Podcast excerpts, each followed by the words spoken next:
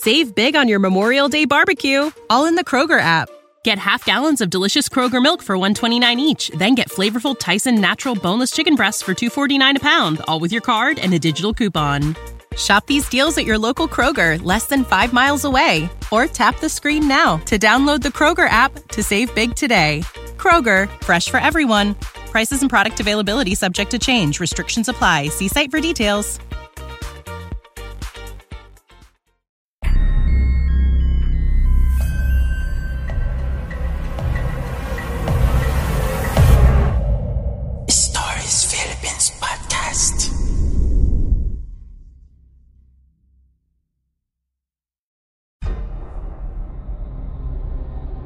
Para sa isang lalaking tulad ni Hiner na isang journalist, to see is to believe. Hindi siya ang tipong nagpapaniwala sa mga supernatural phenomenon. It's all bullshit to him. Galing mismo sa sarili niyang bibig. Ngunit isang pangyayari ang nakapagpabagong lahat sa kanyang matatag na prinsipyong pinangahawakan. Ngayon, kung tatanungin mo si Hiner na 45 years old na kung totoo ang mga multo, isa lang ang kanyang maisasagot. And he will sum it up all through this story na nangyari sa kanya sa probinsya ng Kalinga Apayao more than 10 years ago.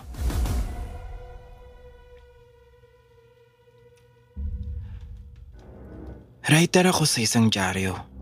Napakahirap sa aking ikwento ang karanasang ito. Baka mabahira ng aking credibility eh. Maselang usapin ng tungkol sa mga multo at mga kaluluwang nagpaparamdam. Marami pa rin hindi naniniwala eh. Marami pa rin nagtatawa. Ganyan na ganyan din kasi yung pananaw ko noon. Naganap ang karanasan kong ito sa Kalinga Apayao. Naatasan akong gumawa ng istorya at research material tungkol sa mga katutubo doon na ilalathala sa bagong magazine ng publication na pinagtatrabahuhan ko bilang journalist. Napakalayo ng Kalinga sa Maynila. Sampung oras mula sa Maynila hanggang Tabok. Dalawang oras of rough road mula Tabok patungong Kalinga Apayao sa isang bayan doon. Pero kailanman hindi ko inda yung mahabang paglalakbay. Mahal ko kasi yung aking trabaho. Handa akong magsakripisyo alang-alang dito. Namasahero nga lang ako mula Maynila hanggang Tabok eh. Sa backpack na dala ko, naroon ng laptop computer, maging yung ilang mga damit lang. Tatlong araw ako sa Kalinga. At least, iyon yung estimated na panahong gugulin sa gagawin kong research. Hindi na ako masyadong nagdala ng maraming gamit. So mula Tabok, muli akong namasahe. Isang jeep lang ang bumabiyahe paakyat ng Kalinga Apayao. Pataas ang aming biyahe, parang papuntang Baguio. Mabato at maalikabok. Malinsangan ng hangin kay init. Pagdating sa Kalinga Apayao, wala akong ibang hinangad kundi ang makapunta sa aking titirahan para makapagpahinga. Sa isang lumang bahay ako titira. Ang bahay na iyon ay pag-aari ng vice mayor. Habang naglalakad ako sa munting bayan na iyon, napansin ko kagad na luma at tila panahon pa ng mga Kastila ang mga bahay doon. Para bang kapag nagpunta ka sa vegan. Nakakatuwang pagmasdan. Nakakaaliw. Nakita kami ni Vice Mayor sa munisipyo na isang simpleng mama lang. Sa katunayan, hindi mararamdaman sa itsura niya at pananamit na may mataas siyang posisyon. Napagtanto ko na hindi ganoon kayaman si Vice. Hindi gaya ng mga opisyal sa Maynila at mayayamang munisipalidad. Inihatid ako ni Vice sa lumang bahay na ipaggagamit niya sa akin. Naniniwala ka ba sa multo? Tanong niya agad. Nangiti ako. Bakit Vice? Haunted house ba itong titirahan ko? Tugon ko. Depende sa paniniwala mo. Nakita ka na ba ng multo? Taasan kong tanong sa kanya. Umiling siya. Wala. Hindi ako naniniwala. Dahil kung naniniwala ako sa multo, hindi kita patitirahin dito sa bahay na ito. Nagkatawanan kami. Malaki yung bahay. Dalawang palapag. Luma na yun, pero nakatindig pa rin sa lupang kinatitirikan nito. Pumasok kami sa loob. May mga gamit naman doon. Mga lumang silya, mesa, paintings, at mga dekorasyong panahon pa ni Mahoma. Halatang walang gumagamit sa lumang bahay. Ilan taon na nga ba itong hindi natitirahan, Vice? Tanong ko sa kanya. Matagal-tagal na iho, tugon niya. At hindi naman nga katakataka dahil sa itsura ng bahay. Inilibot ako ni Vice sa loob ng bahay. Hanggang sa pumanhik kami sa itaas. Anim ang kwarto sa itaas. Sabi ni Vice, isang kwarto lang ang pwedeng gamitin dahil walang kama yung lima. Sa kwarto na iyon ako matutulog. Pumasok kami sa loob. Inayos ko ang aking mga gamit. Nagkukwentuhan pa kami ni Vice tungkol sa isusulat kong istorya sa bayan nila. Pinag-usapan din namin kung papaano niya ako matutulungan sa aking research paper. Inilabas ko ang laptop computer. Sabi sa akin ni Vice, may oras ang kuryente sa kanilang bayan. Hanggang alas 10 lang ng gabi ang kuryente. Alas 5 naman ng hapon kung magkailaw. Limang oras lang halos ang kuryente. Araw-araw. Kusang namamatay ang ilaw pagdating ng alas 10. Ganun ba Vice? Di bale, dalawa naman ang dala kong battery. Magre-recharge na lang ako ng halinhinan para magamit ko ng matagal itong computer. Natawa si Vice. Bakit po? Tanong ko. Hindi ka na siguro sanay magmakinilya, no? Medyo hindi na eh. Tagal ko na kasing hindi gumagamit ng makinilya. Tara, may papakita ako sa'yo. Piyahadong matutuwa ka. Niyaya niya ako palabas ng kwartong yon at nagpunta kami sa kabilang silid. Walang gamit sa loob ng silid na yon, liban sa isang mesang niluma na ng panahon at sa ibabaw niyon ang lumang makinilya. Natuwa nga ako nang makita yon. Panahon pa yata ng gera ang makinilyang yun. Lumang-luma na ang disenyo. Yung tipong sa mga old movies mo lang makikita. Pero gumagana pa yan, ang sabi ni Vice. Talaga ho. Sinubukan ko ngang gamitin. May nakasalang ng papel sa makinilya kaya nagtype na lang ako kagad. Abay, laking tuwa ako. Gumagana pa nga siya. Okay ah, sagot ko. Kung gusto mo, pwede mo ding gamitin ito kapag nabitin ka sa pagsusulat sa computer mo. Nagkatawanan kami. Alam kong hindi ko naman gagamitin yun dahil ang tigas para sa kamay kong nasanay na sa soft touch ng mga computer keyboards.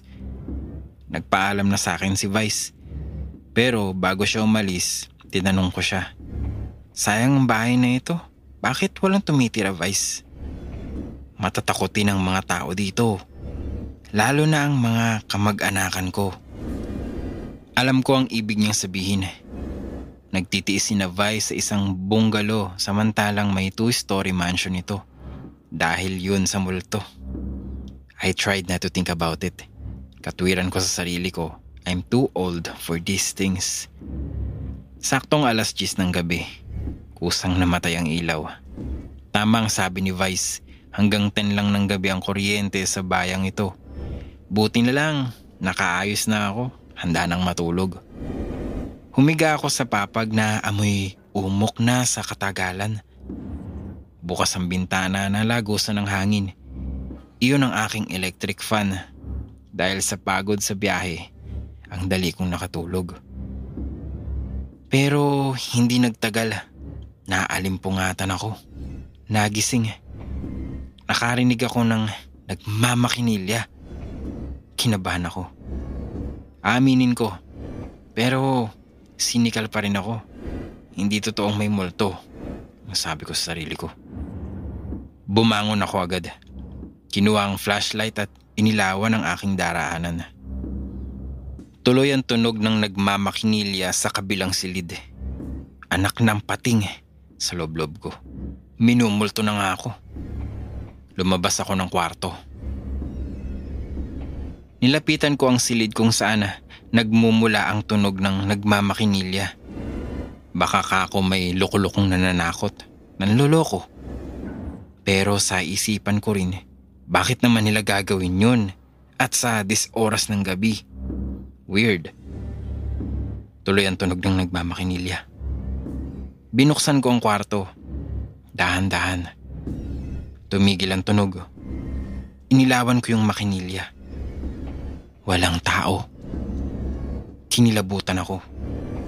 Pero nagawa ko pa rin pumasok ng kwartong yun. Tiningnan ko ang makinilya. Inilawan ko yung papel na nakasalang sa makinilya. May mga letrang naroroon. Dumukwang ako sa harap mismo ng makinilya para basahin ang nakasulat. Pero pagdukwang ko, parang naramdaman kong may tao sa likuran ko. Bigla kong nilingon iyon. Sabay, ilaw ng flashlight. Wala naman. Napapraning na yata ako sa loob-loob ko. Tang inang mga multo yan. Lumabas na ako sa kwartong iyon at bumalik sa aking silid. Nahiga ako sa papag. Pinilit kong matulog. Pero alam kong disturb na ang aking kapayapaan. Nagpaparamdam na ang mga multong hindi ko pinaniniwalaan. Kinabukasan, ikinuwento ko kay Vice ang aking karanasan. Natawa pa siya sa akin. Apektado ka na yata, Hiner. Napahiya ako. Sigurado ho ako sa narinig ko. Ipinakita ko pa sa kanya yung papel na nakasalang sa makinilya kagabi. Wala naman ho kagabi ang mga letrang yan. Malay ko kung ikaw ang gumawa niyan para lokohin ako. Bakit ko naman gagawin yun, Vice? Ewan ko sa'yo. Tinawagan ko sa cellphone ng girlfriend kong si Mitch. Naniniwala si Mitch sa mga ganitong supernatural phenomenon. Kilala mo ako, Mitch. Hindi ako madaling magpagago sa mga ganito. Kaya nga surprise akong marinig sa iyo ang kwentong iyan. Tang inang mga multo yan. Ano ba pwede nilang gawin sa akin? Bakit ko sila katatakutan? Alam mo, Hiner, feeling ko may mensahe ang sino mang nagmumulto dyan sa bahay na tinitiran mo. Mensahe? Anong mensahe? Gumagamit ka mo ng makinilya, hindi ba? Oo nga. Eh, puro letra lang naman ang nakatype sa papel. Wala namang nabubong salita. Gusto mo bang malaman ang mensahe nila? hindi ako sure. O ano naman paki ko dun? Balak mo bang lumipat ang tinutuluyan? Parang nahamon ang pride ko. Hindi no. Doon pa din ako matutulog mamaya. Then, try to communicate with them. Magiwan ka ng blankong papel na isasalang mo sa makinilya. We'll see kung anong itatype nila doon. Itawag mo sa akin agad bukas ang resulta. I can't believe I was actually doing it. Sumunod ako sa payo ni Mitch. That night, bago pa ulit mawala ang ilaw, nagsalang ako ng blankong papel sa lumang makinilya. As in isang blankong papel para mati ako ang katotohanan sa mga nagaganap. Iniwan kong bukas ang kwartong iyon. Then I went back to my room. Nag-computer na ulit ako to do my work. Pero Maaga rin akong natapos. I can't concentrate. Knowing na inaabangan ko ang pagtunog uli ng makinilya. Then, biglang namatay ang ilaw. Tiningnan ko ang oras sa wristwatch na suot ko. 9pm pa lang ah. Bakit kaya maagang namatay ang kuryente? Suloblob ko. I tried not to think about it. Pinilit kong matulog. Isa, Dalawang oras ang lumipas. Pabaling-baling lang ako. Hindi ako makatulog. Then, isang oras ulit ang nagdaan. Unti-unti nang bumigat ang aking mga mata. Makakatulog na sana ako nang biglang.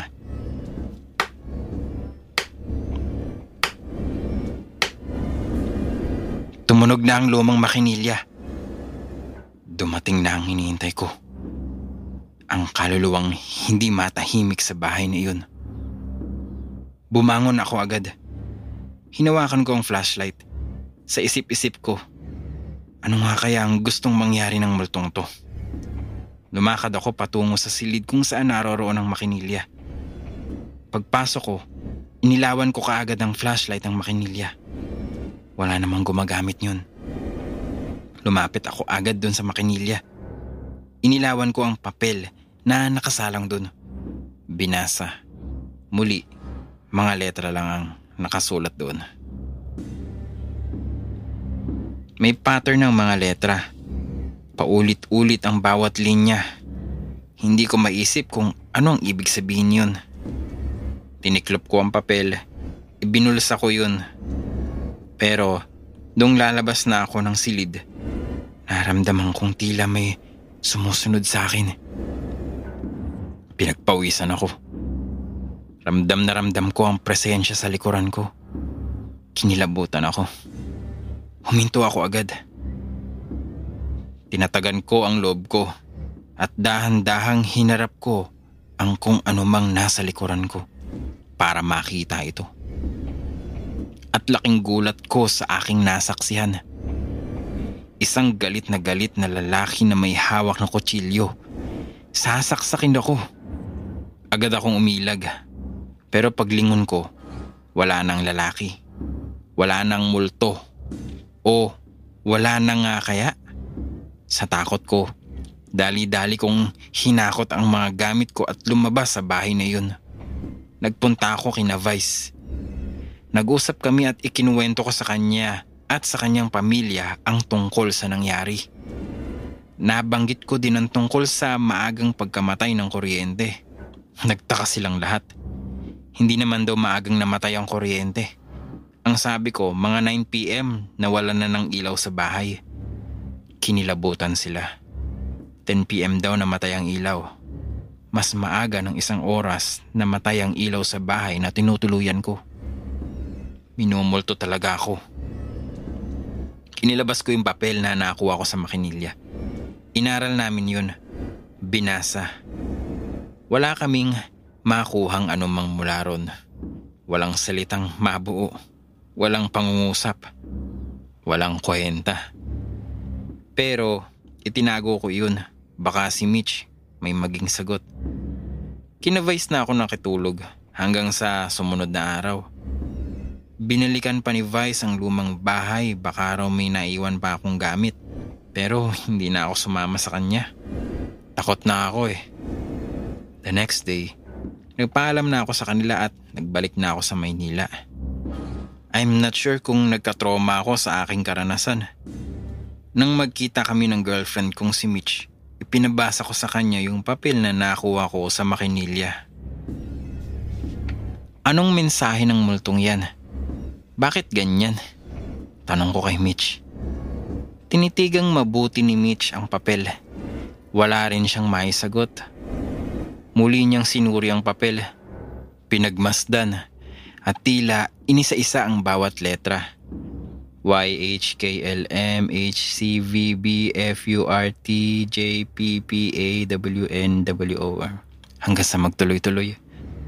Then, may napansin si Mitch. May tatlong letrang hindi present sa pattern na ito. Napakunot ang noo ko. Ano nung mga letra? D, E, I. Sabi niya. D, I?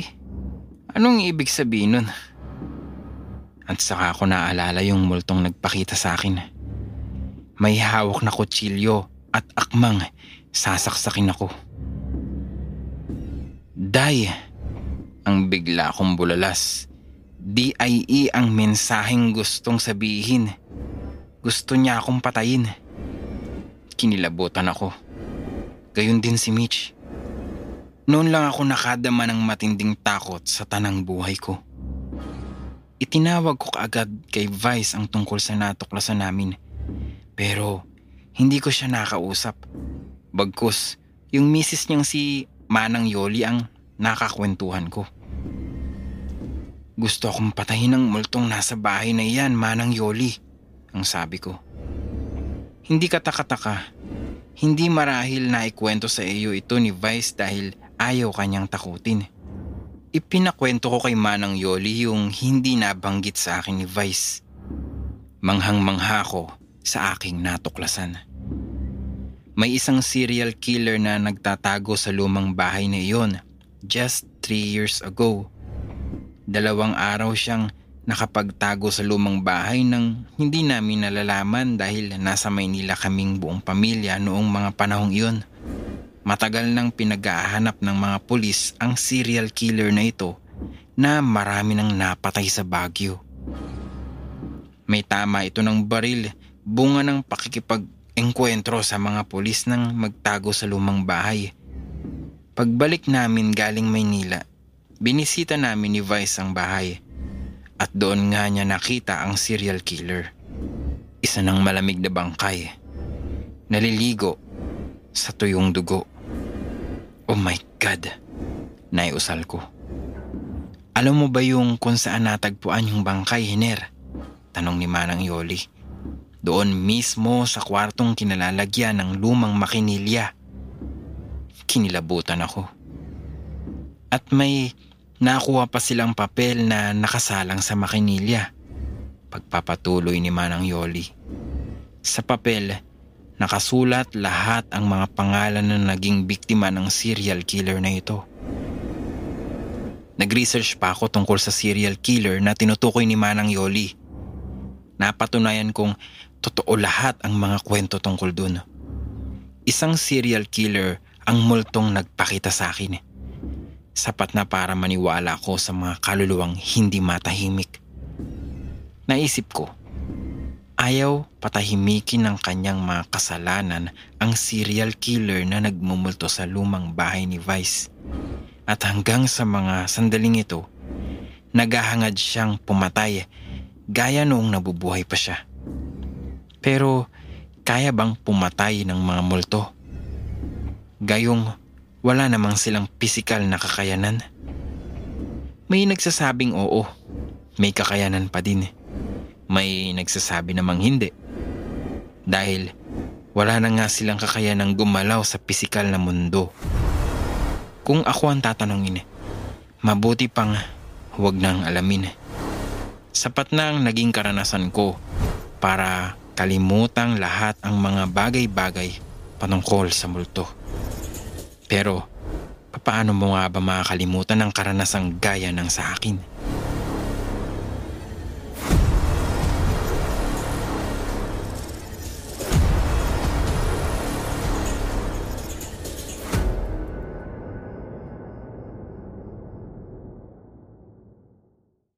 Save big on your Memorial Day barbecue, all in the Kroger app. Get half gallons of delicious Kroger milk for 129 each, then get flavorful Tyson natural boneless chicken breasts for 249 a pound, all with your card and a digital coupon. Shop these deals at your local Kroger, less than 5 miles away, or tap the screen now to download the Kroger app to save big today. Kroger, fresh for everyone. Prices and product availability subject to change. Restrictions apply. See site for details.